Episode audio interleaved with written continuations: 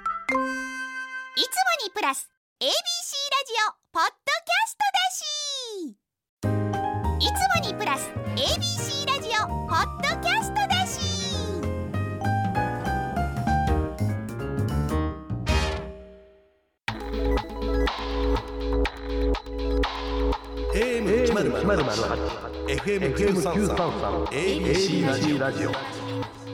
今村翔吾山崎れなの言って聞かせて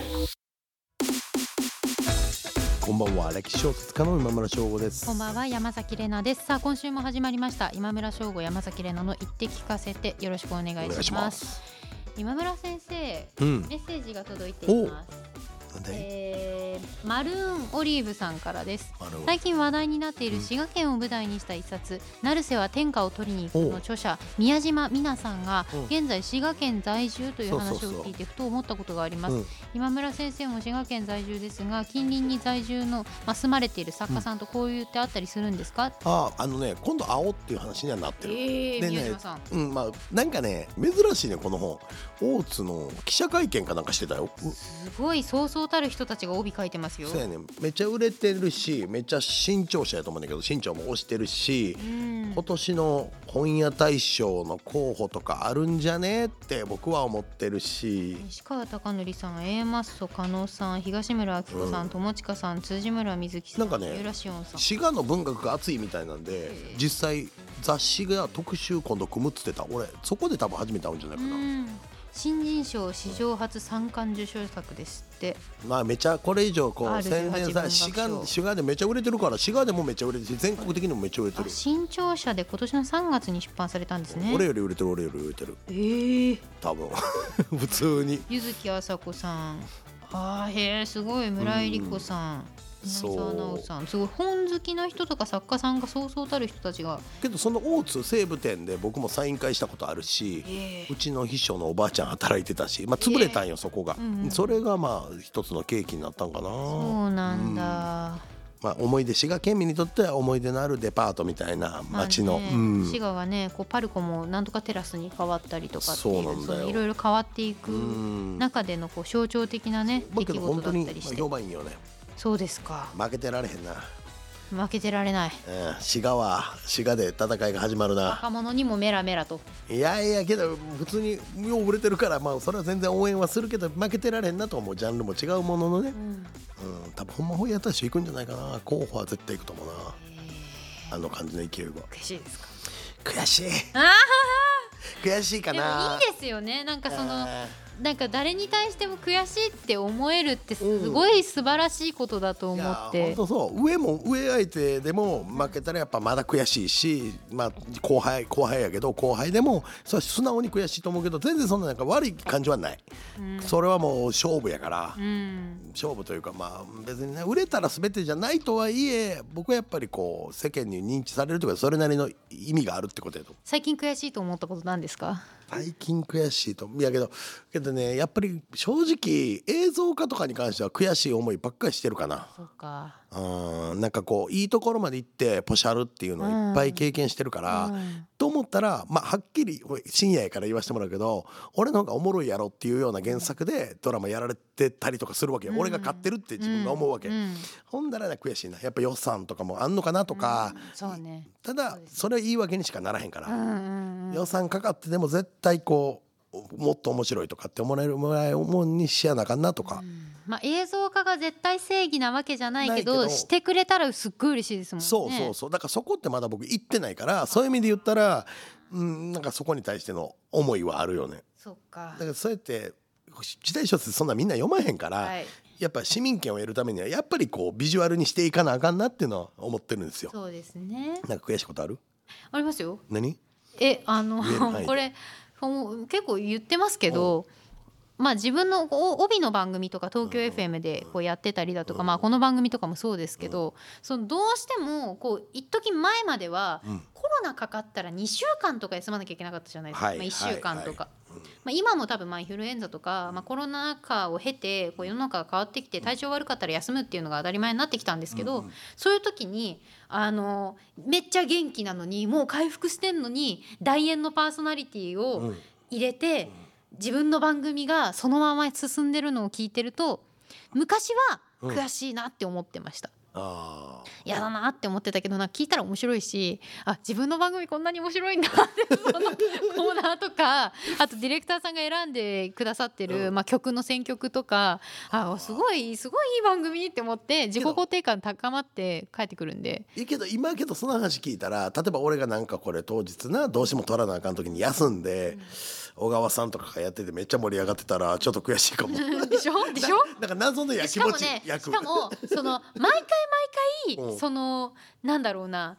なあの打席に立ってうるん人とかは、それはなんかまあ3割とか4割とかでいいとこじゃないですか、でもその1回こっきりにかけてる人はまあそれはねそこに全集中力をもう持ってくんで5打席5安打狙っそてりくるからゃいいねに決まってるんです よねそうだかそうらその差はあるあとあの一人パーソナリティなのでその東京の方ではだから一人のパーソナリティの番組と二人パーソナリティそのうんメインとアシスタントつけてる番組とを比べられると全く違う競技をやってるからそうねあーなんか悔しいなって思うその確かに一人で表現できることに限界があるとはそんなに思ってないけれどもなんか比べる対象まあとましあて違うジャンルが違うよねうーんと思ったりしますけど。そっかもっと悔しいことしていかなあかんな俺たちはあ本こ当ですかういやまだまだう俺はまだちょっと悔しい思いをしていきたいなって思うまあでもそうですよね悔しいって感情がなくなったらねうんちょっとまあ成長がなくなるとかもありそうますかそらうね。そう戦うというか、まあ、勝負するステージとかいう言い方あんま好きじゃないけど、新たなこうば人らと戦っていきたいなとは思うよね。勝負ね、先勝負してますかいやなんか直木賞以降あんまりこう戦い戦いしてないから、はいはいはいそうそうそうなんか勝負したいな。なんかちょっとこう安定してきちゃってる感いじというやかそうはならんように、やっぱこう自分の目をちょっと世界に向けるだのなんか別に本屋のこととかもそうやけど、挑戦はいっぱいしていきたいなまあと、でも安定もね素晴らしいことなんですよ安定したくても全く安定してないっていう人もいるから、でも安定するとともにこうアンバランスな部分もうんこう自分の中に持っておきたいっていうのはありますよね。なんかねねえなんかまあもう俺も来年40やから挑戦できる、まあ、バリバリ元気で挑戦できるのってあと10年かなと思ってて10年ちょっとかなと、体力的にもね。となると次の10年でもうとにかくいろいろやりたいなって海外海外あ海外海外行く行く海外もう言うと前から言ってるけどマジでちょっと何かのきっかけで行こうやいや本当そうでも英語ちゃんと喋れるようになんなきゃ喋れますか先生あんまあんまりまあさ先生周り通訳いるかけどなんかそういえばこの前あの他局なのか、まあ、あれやけど「アナザースカイ」の新しいこう MC さん、八木里香子さんって方が就任してるかなが一番会いたい人誰ですかって言った時今村翔吾って言うえそうやねえそうやねめえいすいませんびっくりしやいやそうやねすごい声出していやビビるやろいや俺が一番上やから そうなんでネットニュースでなんか何気なく読んでたら、今村翔吾って書いてあったから上えってなってたなんでいや、わよまあ読んでるってこといやけどですか多分滋賀出身なんよな彼るほどな女るほどご出だ身からが多分デビューーする前にでも呼んでくれてはったんかなぐらいのことは思ってるけど、八木里香子さんだってこの間だってネットフリックスのね、ファーストラブ出てらっしゃいましたけどすごい素敵でしたよねすなんかええそうよびっくりしたよなあめっちゃめっちゃわめっちゃいじ るやんえー、そうなのあ本当だ本当だろ本当だ俺嘘ついてへんでアナザースカイって、あのまあ、海外とかにロケに行って、でその後スタジオで収録じゃないですか、そのみんなで。だってあいるんじゃないそうそうわワンチャンアナ俺ザ言ーってスみたカよイ。えどこ行きます？ どこやろうアナザースカな、イ。いやけど言っけどもうめっちゃ言いたあれアナザースカイいついてきたいこなこが僕のアナザースカイっていうんやなどこどこどこどこが言うのやっぱこうハリウッドに挑戦するからハリウッドを見ておきたいとかあれそっっちて系なもんか自分のゆかりの土地とかですよね。そうやけどなんか今目標とかも OK になったっぽいよねあ最近のやつ見てるとそうこなんのだ前、うん、ゆかりで言うとまあ俺韓国の天安とかかなそこでやめようって決めたからダンスを。えうん全く、まあ、天安自体そんな有名な街じゃないけどそこでそこの何気ない公園でやめようって思った。あじゃあ提案じゃないで天すか。安かな最終的に時期も決め番組の予算使っていろいろ行けるから韓国で果たしていいのかっていうのもありますよ。うんけどやっぱ俺はハリウッドを目指すんでおうハリウッドにおうの見とくと自分の目標の場所に行くみたいえなーと、すごいいやてかまず依頼が来たらな話だけどなすごいたただどこでもいいからあど本当こだでもいいから言いたいここが僕のアナザースカイって読書読書家なんですね八木里香子さんってそうえどっちがいいあのはいはいはい、はいあの何でしょうここが僕のアナザースカイさ2パターンにあるやん、うんでここが私のアナザースカイって元気いいバージョンと、ちょっとここが私のアナザースカイって優しいあの静かバージョンどっちがいい静か静かバージョン OK 静かもう一択もう虎ぬたぬきのちょっと本当にオファーがあったらちょっと教えてくださいおこれで連絡くださいうんこれほんまにあったらおあのこの番組見てる人らみんな、まあ、笑ってまうやろな俺が静かにやってたら笑聞いてる人、うん、まあそんなんいでやちょっと多分面白いお話が聞けたところでですね、はいこれからは、えーゲストの方をお迎えします14日にえー今村先生の百科の文庫版が発売になったということで担当の門田正則さんに再び出演していただくことになっています茜歌の時にも来ていただいたのでもうゲスト2回目のご出演ってそうねちょっとようくれっちゃ初めてですかうん2回目っ二て回目おかわり初めておかわり初めてかもしれんそうですようくんな二回もよなく な自分の関係者でしょそう本当にけどこれ今度後で出てきますけどこの百科レナさんもちょっと関係ないことないんですよね巻き込んでしまってるんいやですそうよね巻き込まれてるそうなんですよね巻き込まれてるって言い方失礼だけ どでも読ませていただきましたありがとうござはいまいす拝読しました、はいはいということでこの後は門田さんにご登場いただきます今村翔吾山崎怜奈の言って聞かせて最後までお付き合いください AM 一ゼロゼロ八 FM 九三三 ABC ラジオ今村翔吾山崎怜奈の言って聞かせて ABC ラジオがお送りしています AM1008、FM933、ABC ラジオがお送りしている今村翔吾、山崎怜奈の言って聞かせて本日のゲストは番組2度目のご登場です角川春樹事務所の門田正則さんですよろしくお願いしますよろしくお願いします。また来たか自分の関係者でしょすまうないで二すか回目の出演ですねって台本には書いてあるんやけど、はいい、やおまた来やがったって感じです まあけどありがたいことに僕の本絡みで来てくれてんねんな今日はそうですよそうですねこの後もお仕事ご一緒ということで伺ってまそうすけれだどからスーツ着とんねんねえ珍しいですよね今。日はあれですからね ちそうょっとフォーマルな場所にねそう春樹賞のパーティーですからねすごい普段着みたいスウェット着てるじゃないですかそうそうそう今村先生大丈夫一応スですーツ持ってきて ます違いはい持ってきてねますよかったよかった、はいはいこれからドレスアップされるということでそうですねすね二回目そう2回目なんですけれども、うんまあ、今村先生とはデビュー作からのお付き合いということで、今回は、えー今月14日うんに百科の文庫版が発売されたということなんですよね。で単行本が2018年に発売されていてその時もモンデーさんがご担当だったと。はい、前の会社だったんですけどね。なるほどなるほど。門田はルローの編集者やか あらそうそんなにしルてロないでーすのよ。編集出会った時デビューデビューが門田さんなんですけどはいはまあ1年で他のところに行って、そこでまあ選別やと思っそう選て別でくださ学科を変えたんやけど、はいはいほんじゃまた1年ぐらいして別のとこに行きよって、あなんかそれが春樹なんよ確かにだいぶ前になんか言ったやろはいはいブドウの伺編っ集た者気がし前回まのす時ねね。うんそうですよねタモリクラブ的な。でうもん2018年に発売された単行本が2023年だから5年後そうとかにいいところに気づい たね。いいところで気づいたね。なんで普通文庫って2年、今普通は3年やねんけそうそど、うそう今2年とかもメジャそうーそうそうそう5年かかってるやん。そうあ大人の事情です。いいところに行っておいて20181920212223あらまあ6年うんいやけなんかどねいやほんまほんま大人の事情っちゃほんまに大人の事情。なんかニーズがなかったわけじゃなくて具、体的に言うとえ具体的に契約関係。ああなるほどこれうんとかいろんな声とかをいっぱいこう出してくれってなんで出えへんねんっていう声もあってうん多分この百科の単行本は超希少本になってそうですね。ねな6,000円とかで取引されてるようになっても市た場にないです。市場になくて。ええで早う出したかったんやけどいろんな初初版の契約の事情そでれ内容に関わることでってことですいやかっていうより文庫までの年数とかの契約が結構普通よりあれ長かっしかもて出版社変わってるからそうだそうそうそうまあトレードとかそういうイメー ジなるほど FA とかすごいわかりやすいうん、そうあそーうそなるうそほうどだから皆さんお待たせいたしましたと本当にお待たせしました。これ改めてちょっと今村先生の方から百科どういうお話なのかっていうのいやをなんか紹こう介いただけますか。なんか全国高校生花いけバトルっていう、まあ、花いけバトルっていうのがあって制限時間内に会場に置いてある花を用意どんでこう取っていけてでどっちが良かったかを観客のえー観衆の、えー評価で札ですね札でうん判断して勝敗を決めるっていう本当にある大会があるんだけどそれの高校生版があってそれをぶ題材に書いてみようかなって思った青春小説ですね、僕にとってはは唯一の歴史じゃない小説女子高生が主人公の話ですよ、ねえ丸のっていうだからびっくりしましたよ今村先生が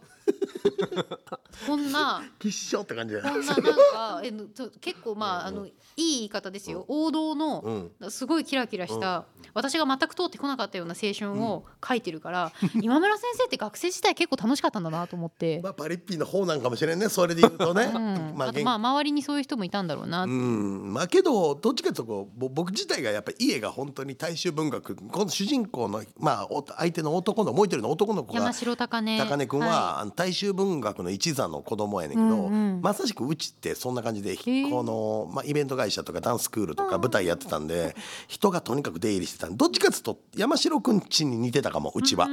んこんなに高根ほど俺はイケメンではないけど、高根の家に似てた忙しさとか忙しさとか。うんあうんなるほどだからまあ自分の経験も反映されながらってことですけれうど、んそうそうそうこれ花いけバトルって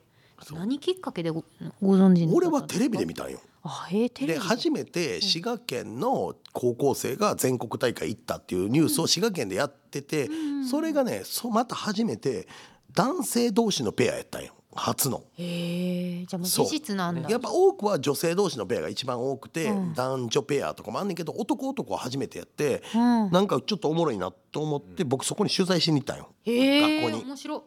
コナン農業ってでいうそれは別に本にするつもりがなくてけどしてみようかなって思ってたああ思ってその瞬間取材行っにたんですねうんそうそうそうへそうー。面白いうん、なんかさ、ま全然いいねんでいいねんけどさ高校野球とかってめっちゃフューチャーされるやん、うん俺も好きやし野球、うんでもさ同じように頑張ってるサッカーの高校生もバスケもバレーもいたり文化系もいるわけやんなんかこう文化系とかにも光が当たるような小説を書いてみたいなっていうのは思ったかうな、ーうんんなるほどしかもまあ男女であることによってまたこう結構こう動きがそうそうそう変わりますもんねそうなんかそんなんで書かせていただきましたね5年前ですけど、テレビからそういうきっかけがあったりするんですね。うんそうそれがきっかけで、まあ、だから本当に今も続いてるよなこの大会は、うんそうですね結ま構だ大きくなっていってるよね、毎年やってますうね。ーんでもこう門伝さんが今村先生のこう作品ご担当なさる時とかって、まあ、基本的に歴史小説とかが多かった中での今回現代ものじゃないですか、まあはい2018年の作品ではありますけれど、どうでした最初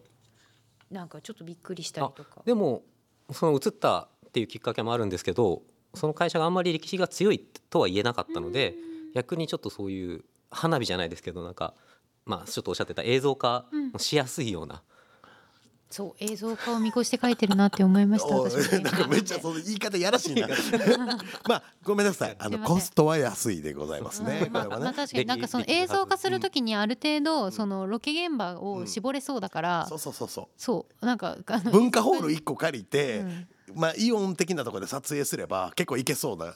感じよ ね。完全にこれは映像う化をん。考えて、あのカメラワークとかもなんかなんとなくで想像してうん書いていらっしゃるんだろういなやってそいううふなうんにですきっよね。とだからやっぱりまだ全然あれですけれど百科の文庫化っていつですかとかっていう映像系のところからの問い合わせもやっぱ多くいただいてるっぽいんであのまだこう今なら間に合いますので角川春樹事務所の方にあのご興味ありましたら関係者ご連絡くおださい申し込みください。面白い問題までお願いします誰がいいですかね映像化するならなんかね。もうもう俺自分で書いてて思うけどもうこれイケメンと美女がやったらもうキラキラしすぎて俺見られへんかもしれん、うん確かに眩しすぎてまあでも大体イケメンと美女になるんで安心してください。ねはい。えいー、いいなあ。あとあのまあ現代ものならではの難しさみたいなのってありまいしたやか。逆にカタカナ使えるの最高って思ったああ。カタカナ使えんの無双やなと思う何でもできるっていうもう何でもう何でも無敵感がすごかったアイデンティティとかですらやっぱ使っていいけどあーアイデンティティって歴史小説に難しいんよ意外と落とし込むのとかそっか。そうそうそう言いたいことがあるんだけどこれカタカナ用語だなっていう時にちそょうそっうそうとこう選ばなきゃいけないそうそう逆に硬くなりすぎてモンデンさんにちょっともうちょい柔らかくしましょうみたいなことは言われたことある、あそうですうか、ん、歴史ものずっと書かれてるんでこれ 暴雨とか覇気とかこれちょっと現代語っぽくな いそうそう そう。高値は覇気と言ったとか言って、なんかはっきりのことを覇気と言ったとか。そう、うん、いそれは確かにねあの学生使わないやまああの夕立のこと「週雨」とかって言うんやけど、うんうん高値はと突然の週週からの逃れるようにとかって書いちゃうとやっぱ分からんよね夕立ちでいいです夕よね立でいいよね確かにあとあの小説って、うんその、まあ、高値はとかその、なんだろうな第三者的な目線から話を進めていく、まあ、ストーリーテラー的な目線の文章もあったりとか、逆にそのずっともう私で進んでいくはいものもあるじゃないですか、はいつい一人称ですね一人称で、ななんでこうしたんですかもう結構客観的な目そ線うで。三人称一視点っていうんかなこのパターン、うん一人称はもう分かりやすいやん私ははいやんか、はいで三人称の中に二つあって、うん三人称上視点と一視点っていうのがあんねんね、うんで三人称っていうのは一応客観的ではあんねんけど基本的に高根か主人公の春野の視点じゃないと分からないことしか書いてないねんあーこれが一番多分内面を描きやすいそうですねそう紙視点にやると全員の気持ちが分かっちゃって読者に手に取るようになるのはこれ結構一番難しくて逆に思い入れにくいっていうはいはいなんでまあこの視点がいいかなってだから結構微妙にすれ違ってるでしょ後半2人うんうんそういうのとかを演出するためにはこれしかないなとうんあじゃあまあ神そう神のみぞみたいな感じのものを、まあ、は排除してみたいな排除して高根は春野のことをここ知らんし春野は高根のここ知らんみたいな感じで徐々にこうやっていくにはこのスタイルかなと。へーだからなんかそういうスタイル決めるのも難しそうだなってちけょっどと一番多分今書いてるらしいけどこれさ、まあ、私一人称か三人称一視点がまあやりやすいと思うよ最初やりだすだか頃、らまあ主人公語りでいく、うん、そうそうそう紙視点がやっぱ一番むずいまあそうですよね紙視点は玄人の技って感じやね僕からしたら、えー僕やったことないもん紙まあ視な点ん、かその私みたいな素人が下手にやるとその読者の楽しみを削ぐそうこそとうにそうなりそうますねそうそう想像力の部分を削ぐみたいなそでもそれも難しそうだなうまあけど直してくれるよ編集者が最初だかだらから僕変な話例えば彼に一人称で書いたもんを僕にくれたら、はいはいこいやほんま一日くれたら全部直せるぐらいのすごっまあやっぱ慣れ慣れよね、へえ全部直してって言われたら直せるあのまあ出すっていうなるったら俺がちゃんと見たるやいやありがとうございまんすもう三人称にしてって言ったら直すやでもそんの私が書こうとしたとしてもこういう百科みたいなもうキラキラ青春劇はドロドロで書いけくないドロドロでいく書けないなって思いました 嘘その自だけど分にその要素ないなってすごい俺思もった別にそこまでないねんけどちゃんと取材したりとかしないと書けないことだなって思いましたねまあ今村先生ももちろんね行さっっきた取なこ材したれ大って言ってま会見に行ったな行きましたね本田さんと香川にすごいな香川に香川にうんええそう香川に行ったな来ました ね取材で、うんあなんかご一緒に、うんうどん食べてなんかなんかうどん食べて羊羹食べてなんか食べたことしか覚えてへん ぞ、試合の話はうん、なんかもう試合の話書いてますからねそ本の中にうそねうそうだけどこれ反映実され際てますよね YouTube とかでも今「花いけバトル」ってググってもらったら、あの動画とか出てくるんで、こんなんて思いながら見てもらうと結構い読みやすいかも。ということでしかもねこれ何先ほどレナさんがって言ってるけどまだ言ってないよねこれ。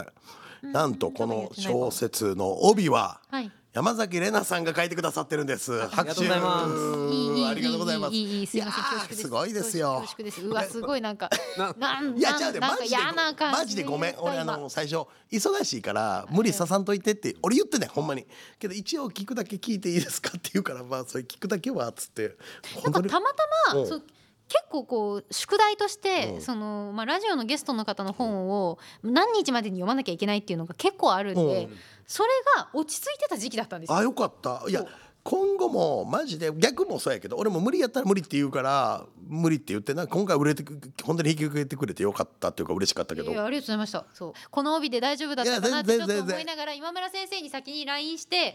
あのどういう感じがいいですかって聞けばよかったいなとやいやいやいやあの何個か出してくれたよね長長めに出してくれたんか長めにそうですいた長だきめますに出してくれて好きなとこ使ってくださいみたいな感じだってねありがとうございますいえいえ本当にとんでもないとんでもないもういやいやいや楽しみですねこれ書店に行って聞かせて楽しみで並ぶわけですからね本当そうですよねであのしかも、んしおり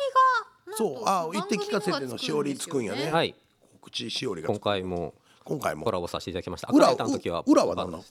があ裏は百科なんやはい。え百科ねー、ラジオを宣伝しつつるラ本ジオを宣伝しつつ本そうね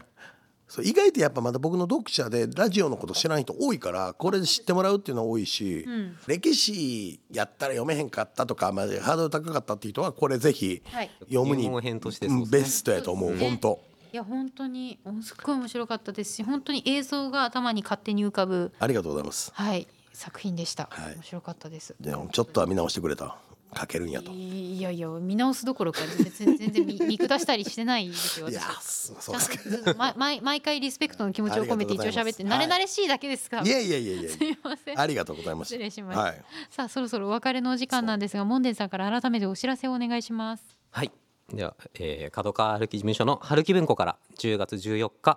今村翔吾先生初の長編現代小説百科が発売となりました。はい、えー先ほどもおっしゃっていただきましたが全国高校生花いけバトルという実在する大会を題材に高校生の熱く激しい青春が描かれています。ということで、えー初めての今村翔吾作品、はい今村翔吾入門編として、はいあの今レジリスナーさんは大体読んでいただいてると思うんですけど、はいはい進めるときにすごくいい進めやすい小説かなと思いますので、ぜひ、えーそして帯には山崎さんにいただいてあーすみませんあのしおりもお世話になりまし一た滴聞かせて、で、えーコラボさせていただいてますので、あのすごいそうしてんのはいして あのしてますちなみにあのはい緊張してらっしゃると思いますし今原稿をパッて見たらものすごい準備されててあの全部の質問に対して原稿の原稿に載ってる質問っいやて LINE でまあ全部は拾わなかったりもするけれども一応全部に対して一問一答書いてくださってるのであの一応こうなんとなくさらったつもりではいますがあの改めて言い残したこととか何かあれば多分収収録もういや収録番組だから差し込めるんでいくらでえーも。まあそれかもうもう後でもうい YouTube で言えやそんだけいっぱいあったらもうめちゃくちゃすごないんかな量んかこでれだけはみたいなのもしあったら今お,、ね、お願いしていいですか喋っていただきましたありがとうございます全部喋りました紹介しましたたそのメモは真面目なんですすっごい真面目あの本郷の学校出身やから真面目やでこの男はどうだいうんえー